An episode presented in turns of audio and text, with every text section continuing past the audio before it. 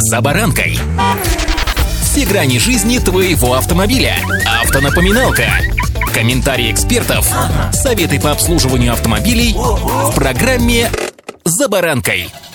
Попытка сделать из своей машины интимный уголок влечет многих. Некоторые укатывают свое транспортное средство такой тонировкой, что порой задаешься вопросом «Эй, вы там, что внутри, вы вообще что-нибудь видите?» Уж сколько раз твердили в ГИБДД «тонировка – зло». Попытки все это оправдать ярким и палящим солнцем, да и миллионом других причин сводились только к одному, что есть допустимый порог светопропускания, за границей которого начинается плохая видимость всего происходящего на дороге для водителя и, соответственно, увеличение риска возникновения ДТП.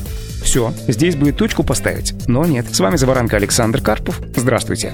Автомобильные факты. Тут такое дело, товарищи, друзья. В попытке отгородиться ото всех, а, но все же наблюдать за дорогой, водители начали устанавливать на боковых окнах сетки, аргументируя также, как я уже обозначил буквально пару секунд назад. И вот прилетело. Верховный суд пригрозил штрафами за установку сеток в машине. Картина маслом. Водителя с такими сетками, смело можно сказать, забралами, останавливает инспектор и штрафует, объясняя водителю, что поднятая во время движения сетка мешает обзорности. Таким образом, водитель нарушает правила дорожного движения частности, часть 1 статьи 12.5 Кодекса об административных правонарушениях управление транспортным средством при наличии неисправностей или условий, при которых эксплуатация транспортных средств запрещена. Водитель принял врученный ему документ, но оплачивать штраф не стал, а направился в суд на обжалование действий сотрудников ГИБДД. Вот здесь я опущу несколько промежуточных этапов, что называется хождение по мукам автолюбителя, остановлюсь на главном. Настойчивость довела его до Верховного суда, где он принялся доказывать, что ничего не нарушал. Однако, согласно решению Верховного суда, водитель действительно установил такие шторки на передних боковых стеклах своего автомобиля, что считается нарушением. Слушайте разъяснение. Ограничение обзорности с места водителя дополнительными предметами или покрытиями, за исключением зеркал заднего вида, деталей стеклоочистителей, наружных или нанесенных, а также встроенных в стекла радиоантенн, нагревательных элементов размораживания или осушения ветрового стекла, не допускается, говорится в решении Верховного суда, который оставил наказание для данного водителя силе. Автомобильные факты.